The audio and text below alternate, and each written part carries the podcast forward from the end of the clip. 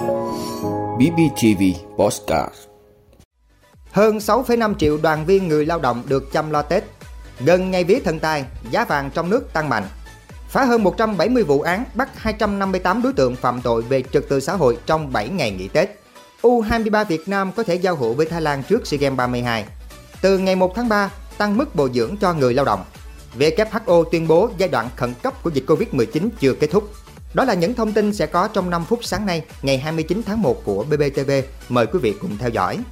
Thưa quý vị, trong dịp Tết Nguyên đán 2023, toàn quốc đã có 6,5 triệu lượt đoàn viên người lao động được thụ hưởng các hoạt động chăm lo của tổ chức công đoàn.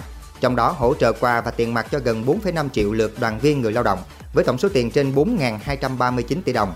Hỗ trợ cho gần 83.176 vé tàu, xe, máy bay cho đoàn viên người lao động với số tiền gần 147 tỷ đồng bố trí 1.855 chuyến xe để đưa đón gần 388.000 đoàn viên người lao động về quê đón Tết với số tiền lên đến gần 36 tỷ đồng. Tổ chức trao tặng 694 căn nhà máy ấm công đoàn với tổng số tiền trên 19 tỷ đồng. Thưa quý vị, công ty vàng bạc đá quý Sài Gòn niêm yết giá vàng SCC ở mức 67,50 đến 68,50 triệu đồng một lượng.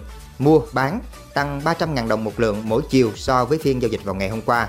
Công ty vàng Doji niêm yết giá vàng SJC ở mức 67,60 đến 68,60 triệu đồng một lượng, tăng lần lượt 700.000 đồng một lượng chiều mua vào và 100.000 đồng một lượng chiều bán ra.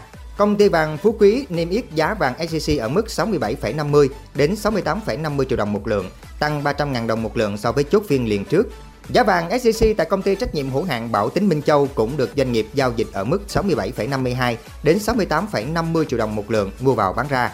Giá vàng 24 carat rồng thăng long của Bảo Tính Minh Châu niêm yết giá 2 chiều 54,95 đến 56,15 triệu đồng một lượng. Hàng năm, gần ngày vía thần tài, nhu cầu mua vàng lấy may của người dân tăng cao, kéo theo giá vàng trong nước tăng mạnh. Năm nay, giá vàng cũng theo quy luật cũ, liên tiếp tăng từ dịp Tết Nguyên đán. Trong 3 ngày qua, giá vàng đã tăng gần 1 triệu đồng một lượng. Trên thị trường vàng thế giới, giá vàng giao ngay chốt phiên giao dịch ở mức 1.929 đô la Mỹ một ao, Giá vàng giao kỳ hạn giao dịch ở mức 1.930,3 đô la Mỹ một ao. Giá vàng thế giới chững lại sau đợt tăng giá lên mức cao nhất trong 9 tháng do nhiều nhà đầu tư vàng bán ra chốt lời. Chỉ số đồng đô la Mỹ tăng 0,2% khiến vàng được định giá bằng đồng tiền này trở nên đắt hơn đối với những người nắm giữ các loại tiền tệ khác. Lợi suất trái phiếu chính phủ tăng, điều này cũng gây sức ép cho vàng. Thưa quý vị, theo thông tin của Trung tướng Tô Ân Sô, Tết Nguyên đán Quý Mão 2023 là Tết rất đặc biệt sau hơn 2 năm thực hiện giãn cách để phòng chống dịch Covid-19. Đây là dịp Tết với trạng thái xã hội bình thường mới, người dân được tự do đi lại vui xuân đón Tết theo nhu cầu của mình. Căn cứ tình hình thực tế, lực lượng công an nhân dân đã triển khai nhiều biện pháp kế hoạch công tác để vừa đảm bảo an ninh trật tự, vừa phục vụ nhân dân đón Tết an toàn, hiệu quả thiết thực. Nổi bật là công an các địa phương, đơn vị đã chủ động nắm tình hình, tập trung triển khai các biện pháp phòng ngừa, đấu tranh, tấn công, trấn áp các loại tội phạm, thực hiện nghiêm túc công tác thường trực chiến đấu, tổ chức các lực lượng tuần tra kiểm soát bảo đảm an ninh trật tự trên tuyến địa bàn. Kết quả trong 7 ngày nghỉ Tết, lực lượng công an đã điều tra khám phá 173 vụ, bắt 258 đối tượng phạm tội về trật tự xã hội, bắt 129 đối tượng ma túy, 2.231 đối tượng cờ bạc, phát hiện bắt giữ 491 vụ, 537 đối tượng vi phạm về pháo, thu giữ gần 1.000 kg pháo các loại, bắt giữ 16 vụ, 29 đối tượng tàn trữ sử dụng trái phép vũ khí, vật liệu nổ, công cụ hỗ trợ. Thưa quý vị, U23 Việt Nam có thể đấu giao hữu với Thái Lan ở giải đấu ra mắt huấn luyện viên mới. U23 Việt Nam là một trong các đội bóng được mời tham dự giải giao hữu Doha Cup 2023 dự kiến diễn ra vào cuối tháng 3 tại Qatar. Hiệp hội bóng đá Thái Lan cũng xác nhận cử đội tuyển U23 tham dự giải đấu này. Tính cả chủ nhà U23 Qatar, Doha Cup 2023 có 10 đội tham dự.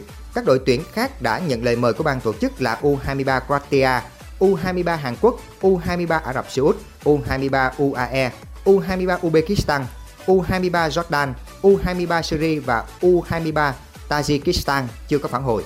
Giải giao hữu Doha Cup 2023 diễn ra tại Học viện Aspire, trung tâm bóng đá trẻ hàng đầu châu Á. Tham dự giải đấu này, U23 Việt Nam được cọ sát với các đối thủ mạnh. Đây là cơ hội để các cầu thủ có thêm nhiều trải nghiệm khi chạm trán các đối thủ đa dạng về phong cách chơi bóng. Doha Cup 2023 cũng sẽ là giải đấu ra mắt huấn luyện viên trưởng mới của U23 Việt Nam. Nhiều khả năng cũng là huấn luyện viên trưởng của đội tuyển quốc gia. Liên đoàn bóng đá Việt Nam có thể công bố danh tính huấn luyện viên trưởng mới trong tháng 2 sau khi huấn luyện viên Park Hang-seo hết hợp đồng và chính thức chia tay đội tuyển quốc gia.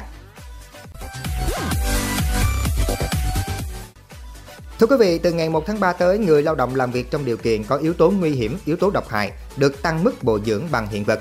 Mức bồi dưỡng bằng hiện vật được tính theo định suất hàng ngày và có giá trị bằng tiền. Cụ thể, mức 1 13.000 đồng, tăng 3.000 đồng. Mức 2 20.000 đồng, tăng 5.000 đồng. Mức 3 26.000 đồng, tăng 6.000 đồng. Mức 4 32.000 đồng, tăng 7.000 đồng. Điều kiện để được nhận bồi dưỡng bằng hiện vật là người lao động làm các nghề công việc thuộc danh mục nghề công việc đặc biệt nặng nhọc, độc hại, nguy hiểm. Điều kiện thứ hai là có ít nhất một trong các yếu tố nguy hiểm, yếu tố có hại theo quy định của Bộ Y tế, hoặc tiếp xúc với ít nhất một yếu tố được xếp từ 4 điểm trở lên trong nhóm chỉ tiêu, tiếp xúc các nguồn gây bệnh truyền nhiễm theo luật phòng chống các bệnh truyền nhiễm. Thưa quý vị, Ủy ban khẩn cấp về Covid-19 của Tổ chức Y tế Thế giới WHO đã nhóm họp để thảo luận về việc liệu tình hình dịch Covid-19 hiện nay còn tương ứng với mức báo động toàn cầu cao nhất hay không. Phát biểu khi bắt đầu cuộc họp của Ủy ban, Tổng Giám đốc WHO Ghebreyesus cho rằng giai đoạn khẩn cấp của đại dịch vẫn chưa kết thúc vì số ca tử vong vẫn gia tăng, đồng thời cảnh báo rằng ứng phó toàn cầu đối với cuộc khủng hoảng vẫn còn hạn chế. Theo Tổng Giám đốc WHO, tỷ lệ tử vong hàng tuần đã giảm xuống dưới 10.000 ca vào tháng 10 năm 2022, nhưng đã tăng trở lại kể từ đầu tháng 12 năm 2022 với khoảng 40.000 trường hợp một tuần. Tổng Giám đốc WHO cho biết các vaccine phòng bệnh, xét nghiệm và phương pháp điều trị đóng vai trò quan trọng trong việc cứu sống bệnh nhân, ngăn ngừa bệnh trở nặng và giảm bớt áp lực cho các hệ thống y tế và nhân viên y tế. quý vị đã luôn ủng hộ các chương trình của Đài Phát thanh truyền hình và báo Bình Phước. Nếu có nhu cầu đăng thông tin quảng cáo ra vặt, quý khách hàng vui lòng liên hệ phòng dịch vụ quảng cáo phát hành số điện thoại 02713 887065. BBTV, vì bạn, mỗi ngày.